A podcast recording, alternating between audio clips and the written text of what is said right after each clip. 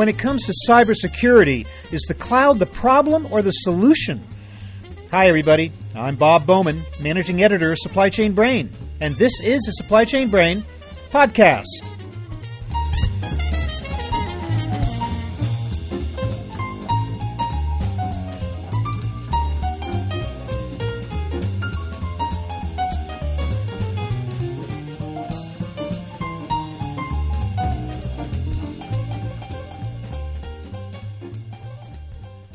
In recent weeks, we've witnessed an alarming number of cybersecurity breaches, both from foreign governments and private hackers.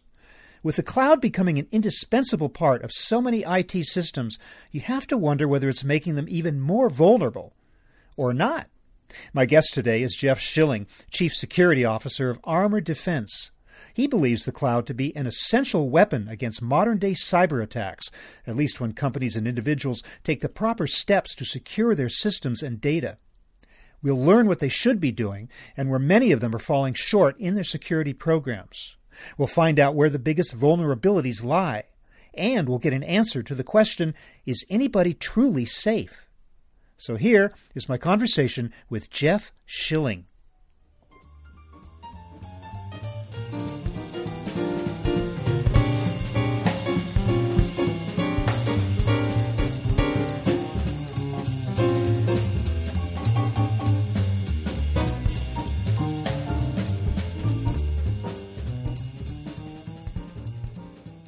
Jeff Schilling, welcome to the show.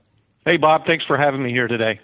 Jeff, how would you generally characterize the security of the cloud today?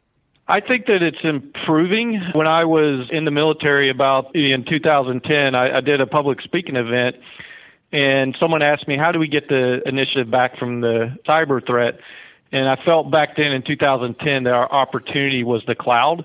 But what we saw from 2010 to I would say to about 2015, 2016 is that no one was putting security in the cloud and no one was designing their architectures to be defended in the cloud. But I think that we, with a lot of the major breaches that have happened over the last couple of years, there are more and more companies now that are focused on security in the cloud as well as trying to meet some of the compliance regulations such as payment card industry regulations in the cloud. So I, I would say early 2010 to, to about 2013, 2014, almost no one was doing security, and now I think we're heading in the right direction. I'm a little surprised to hear you say that because initially, when the cloud first became a thing, one of the big points about it that caused people to hesitate adopting it was the question of security. So I would have thought security would have been front and center from the moment the cloud emerged, but you're saying not necessarily. No, I mean, if you go back in history, I come from a military uh, Department of Defense background, and you can thank us for the lack of security in the current internet that we use today because a lot of the TCP IP networks and then the World Wide Web is all built out of ARPANET that the concept started in the 60s and then was we started connecting nodes in the 70s and 80s and anybody who's who was connected to that program which I, i'm not quite old enough to be connected to that program will tell you that security was never a part of the contract. And and what i saw is the exact same thing happening in cloud. Uh, you know we were making the exact same mistakes that we made when we built the first TCP IP networks. And when we started building out in the cloud, there was all this excitement and the agility and being able to spin up and spin down machines relatively effortlessly but then security became a uh, an afterthought. How would you assess the security of the cloud versus that of traditional on-premises or client server applications? I tell you, if I, I mean, I'm at the company I'm at now, Armor Defense, because I think that the cloud is is the way to get ahead of the threat and get the initiative back because you can build it, it is so easy to build a architecture that can be defended if you know how to build a security architecture in the cloud. And then it, you also have the ability to put sensors in places in, inside of your network where the threat actors don't know you have sensors and be able to see their actions and they have no way to tell how you've seen what they've done. The other great thing about the cloud, when you go through an incident response, you discover that you have an incident, and then you do the analysis to figure out what happened, and then you do a containment and eradication plan. And that is very, very difficult in the uh, legacy network architectures of the past. Whereas in the cloud, you can literally tear down a, an environment with thousands of servers and respin it within minutes. So that agility to censor and then be able to contain a threat and eradicate them relatively quickly has really led us to a paradigm where in the cloud you don't really necessarily have to know if you've been compromised. If you even think you've been compromised, then you can just respin your servers and fix whatever vulnerability that you may have had in your workloads.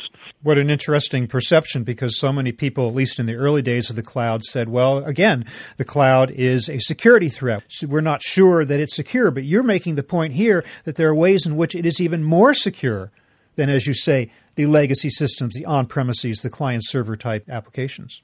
Oh, absolutely. I, I, think that what folks haven't gotten their head wrapped around yet is the ability to build that zero trust environment. When I talk to a lot of CISOs today who are our clients or, or just folks that I'm associated with, when you ask them to describe their network, they say, well, my, my network's kind of like a jelly donut. It has an out, hard outer crust, but inside it's a gooey middle, meaning they don't have true segmentation between what's what should be public facing and what should be segmented away from public facing.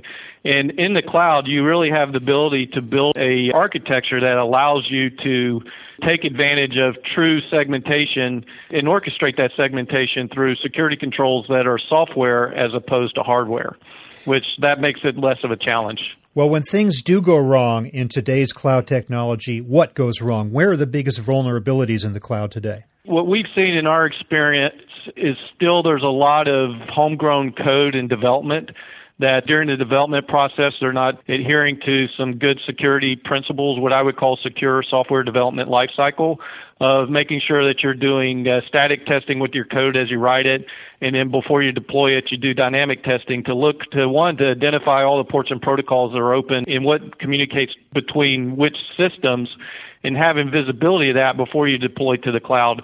Typically, what we see a lot of folks will stand up their development capabilities in the cloud and they'll kind of play with it until they figure out how to get it working.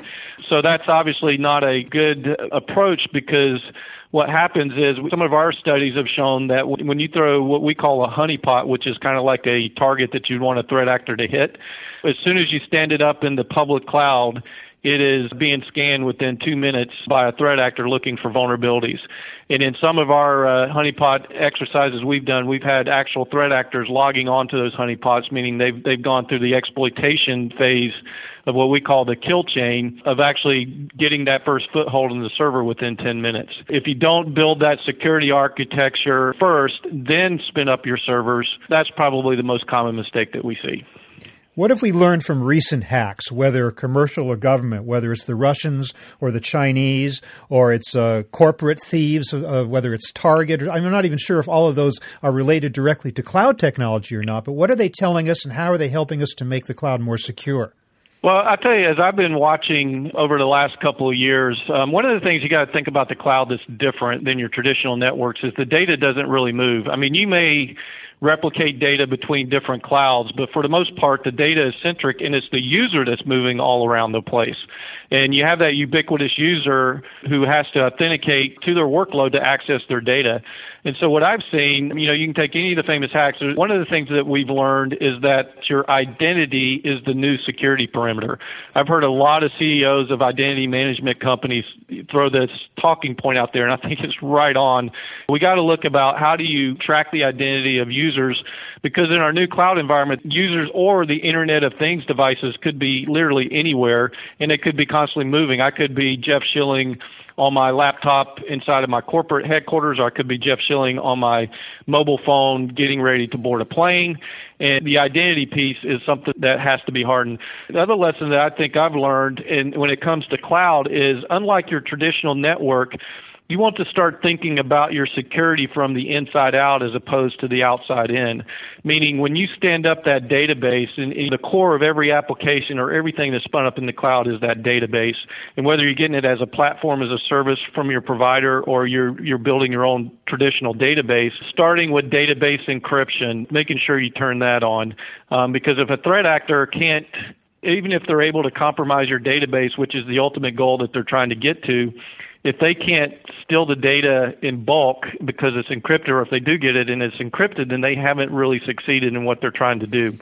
And then from there, you, you think about your segmentation between your your database, your application, and and whitelisting what actually happens between those applications and database, what calls are allowed, and, and you whitelist those, and then whatever your public facing device is, whether it's a web server or some type of connection server for say a mobile app, again you want to whitelist and have some good authentication so that the user from their handheld device or their laptop is encrypted to the interface point to the application, and then they interact with the data, but they never pull the data to the endpoint. I think that's where we're seeing a lot of banking gaps go, and I, I personally love the, that direction that they've gone and it's really made it much harder for the uh, threat actors to get in between those communications. You mentioned the Internet of Things. I'm wondering if the emergence of IoT devices in, in such quantities has raised a whole new level of threat. Are we keeping up with that? The Internet of Things is not much different from Jeff running around with a mobile device. It is a device that is connected through some type of connection server to an application and to a database. And I think that from the application to the database, most people are thinking about how do I secure that? How do I authenticate? But I think where we see the real weakness in the Internet of Things is in the actual product development of the thing itself in making sure that they think about cybersecurity all the way through to what type of encryption are they using from the endpoint, what type of authentication are they using from the uh, Internet of Things. We saw the Mirai botnet generate uh, one terabyte worth of DDoS attacks against some very high profile customers, which is just off the charts of what we would have ever thought.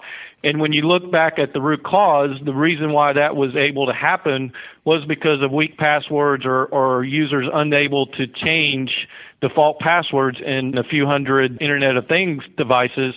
And then this, all this software did was log on to all these devices and then use their always on, always connected status to generate some, some tremendous power with uh, DDoS. DDoS, distributed denial of service. Yes. Um, I'm, I'm curious as to how your military experience informs your expertise and your approach to security.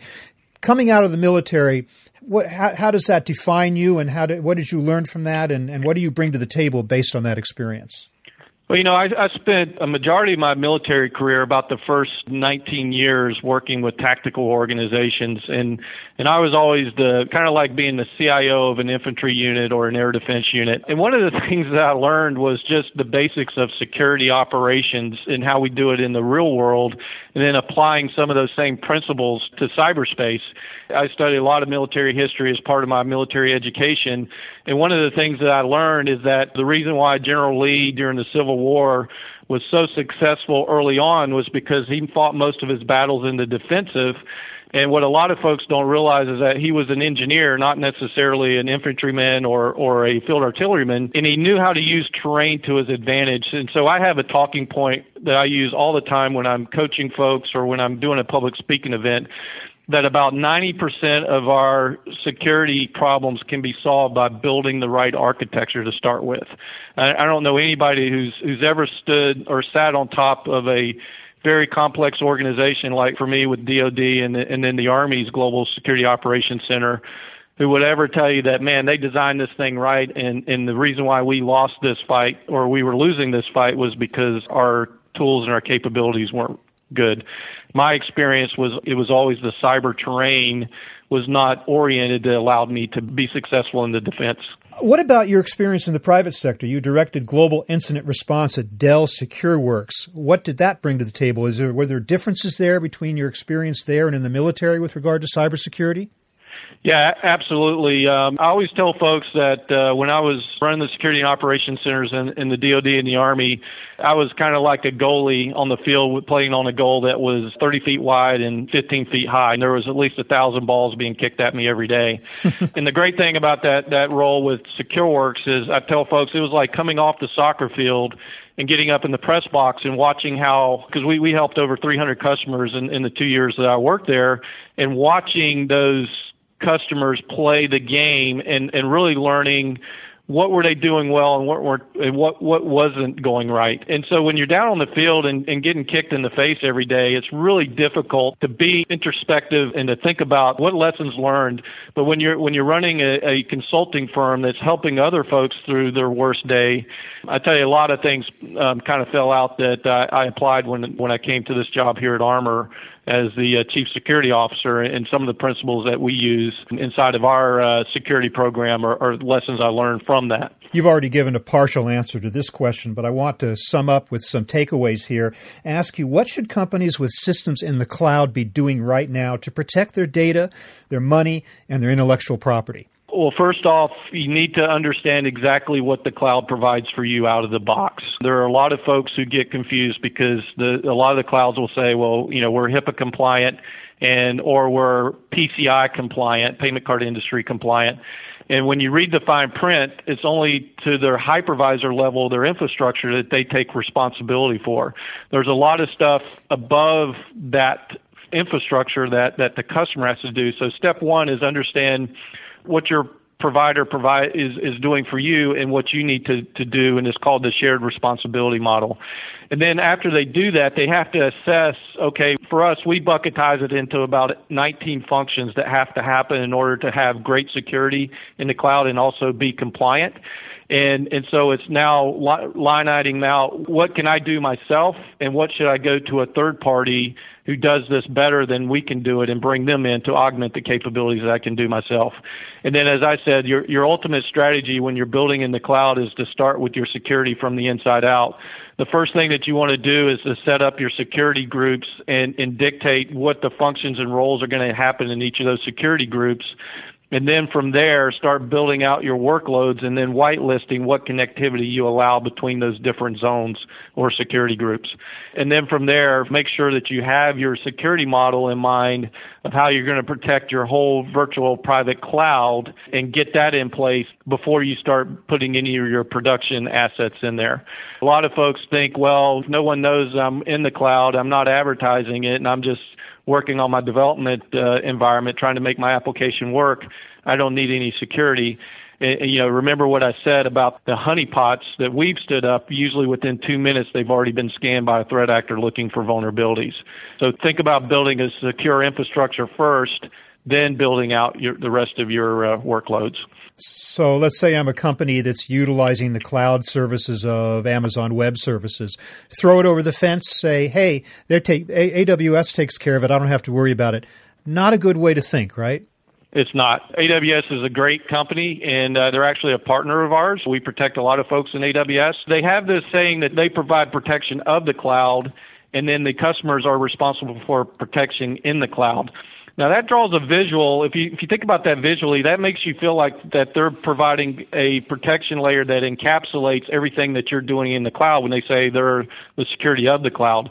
But when you actually look at their website and their shared responsibility model, you'll see that anything that happens above the hypervisor from the operating system to the uh, to the application stack is all the responsibility of the customers to protect. And the great thing about AWS is they have done a great job of now starting ex- to expose some of the logging features and, and, allow you to see some of the things from the infrastructure and bring that into your holistic uh, security strategy. But you have, but first you have to know about them, and then two, you have to have the ability to actually consume those logs and then do do some analysis with those logs. Who in the organization should be tasked with the responsibility of overseeing cloud security and cybersecurity? The buck always stops with the person at the top of the stack, and for me, that's always either the uh, depending if the chief information security officer works for the CIO, then it should be the CIO's responsibility, and then they should hold everybody accountable down to uh, what I would call the first layer of of the person who's actually getting into the cloud and designing how the cloud's going to be, which would most companies would be say the cloud security architect, or or maybe it's just the cloud architect if they don't have a separate security team but I think that you have to enumerate those responsibilities and actually document them at all levels so that people know what, what they're accountable for, especially um, what standards they need to build out to. So, finally, taking into account what appears to be the incredible sophistication and resources of hackers today, many of them backed by foreign governments, the question is is anybody truly safe in today's cloud environment? Well, I like to say it this way, a little more positive. I'm kind of a glass uh, half full kind of guy. I, I think that the strategy is to narrow the surface area of attack that any threat actor could have against your environment and drive up the skill level of the threat actors that it takes to have any success. And I say that in, in that uh, you'll never hear a security guy say that there's a such thing as, as 100% protection.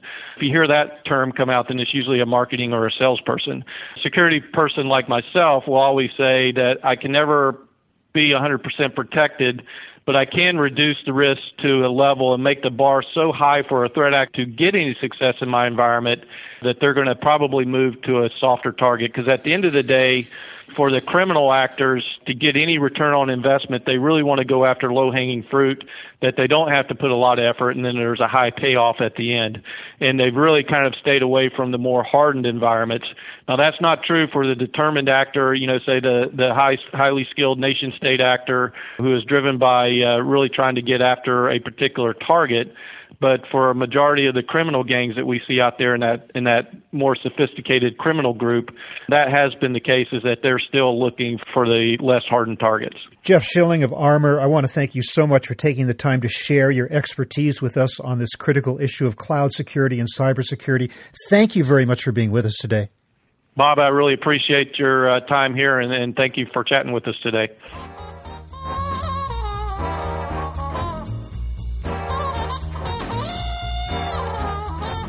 That was my conversation with cybersecurity expert Jeff Schilling of Armor, talking about the role of the cloud in protecting systems and data. We're online at www.supplychainbrain.com, where we post a new episode of this podcast for streaming or downloading every Friday. You can also read my think tank blog, watch thousands of videos, and access all of our other content, including the digital edition of our magazine. Look for us on Facebook and LinkedIn, and follow us on Twitter at scbrain. You can also download or subscribe to the podcast on iTunes. Got any comments or suggestions on this or any episode? Email me at rbowman at supplychainbrain.com. See you next time.